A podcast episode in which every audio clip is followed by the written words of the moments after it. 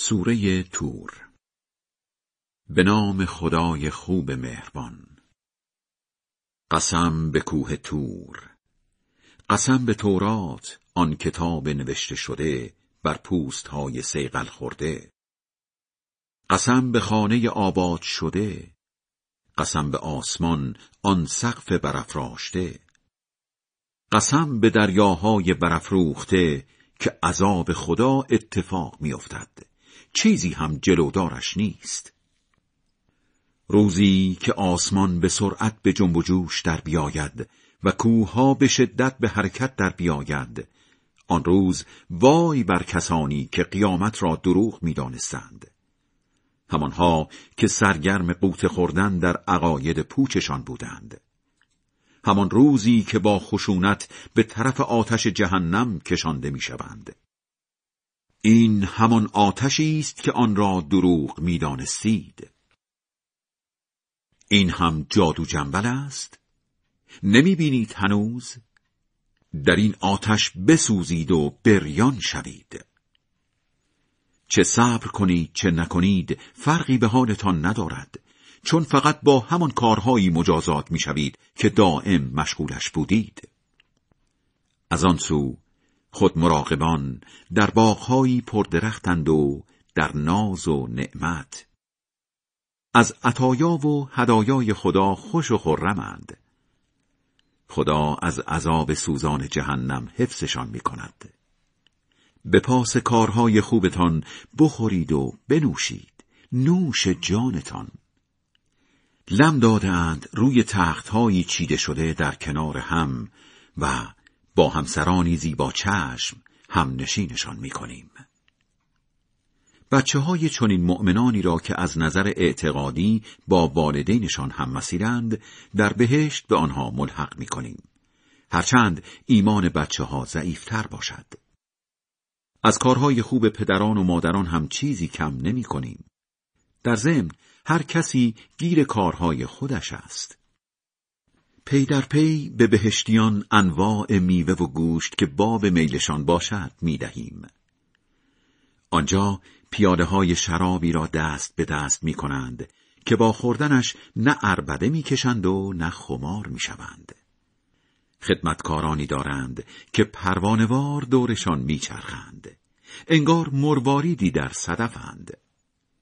بهشتیان به هم رو می کنند و از گذشته هم می پرسند. می گویند ما در دنیا به خوشبختی خانواده خودمان امیدوار بودیم. خدا هم با ملحق کردنشان به ما بر ما منت گذاشت و از عذاب جانگداز نجاتمان داد. ما در دنیا او را صدا می‌زدیم که او خوب و مهربان است.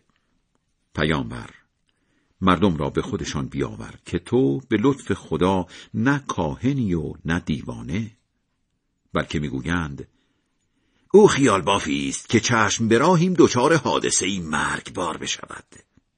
بگو چشم براه باشید که من هم با شما چشم به راه نابودیتان هستم. آیا عقلهایشان وادارشان می کند به این یاوهگویی ها یا اینکه جماعتی سرکشند؟ یک بار هم می‌گویند قرآن را از خودش ساخته. نه اصلا نمی‌خواهند ایمان بیاورند. اگر راست می‌گویند سخنی مثل قرآن بیاورند. مگر تافته جدا بافتند که پیامبر نخواهند؟ یا خودشان خالق خودشانند که بی صاحب باشند؟ آسمان ها و زمین را مگر آنها آفریدند که سرکشی می کنند نه اصلا آنها دنبال کشف حقیقت نیستند. مگر گنجینه های رحمت خدا پیش آنهاست یا کاری هستند که بخواهند تو پیامبر باشی یا نباشی؟ مگر نردبانی دارند که از بالایش خبرهای وحی را شنود کنند؟ اگر اینطور است شنود کننده آنها باید دلیل واضحی بر ادعایش بیاورد. سهم خدا دختر است و سهم شما پسر؟ مگر مزدی از آنها خواسته ای که از پرداختش کمر خم کرده باشند؟ مگر علم غیب پیش آنهاست که حرفهایشان را درباره تو از رویش می نویسند نکند می‌خواهند نیرنگی بزنند. ولی این قبیل بیدین ها خودشان نیرنگ خوردند. مگر معبودی جز خدا دارند؟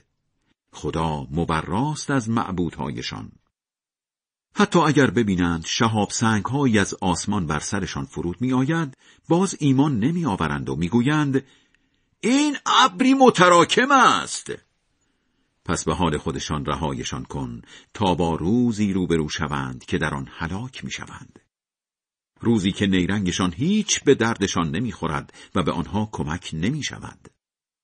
البته جز عذاب آخرت برای چنین بدکارهایی عذاب دیگری در پیش است ولی بیشترشان متوجه نیستند. در راه ابلاغ حکم خدایت صبوری کن که تو تحت نظارت و حمایت مایی. وقتی هم که بلند می‌شوی خدا را از سر سپاس به پاکی یاد کن. همچنین قسمتی از شب به پاکی یادش کن و بعد از غروب ستارگان هم خدای بلند مرتبه بزرگ راست می‌گوید